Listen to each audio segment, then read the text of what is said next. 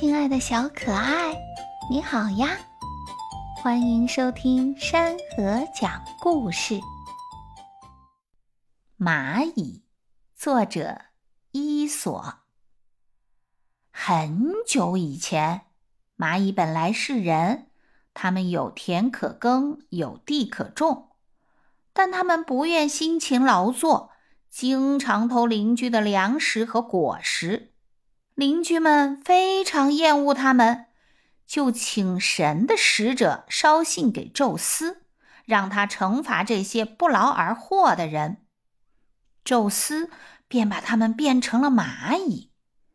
虽然他们模样改变了，本性却依然如旧。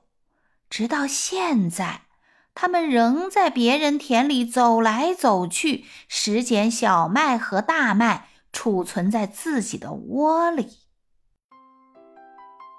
亲爱的小可爱，故事讲完了，谢谢你的收听，我们下个故事再会。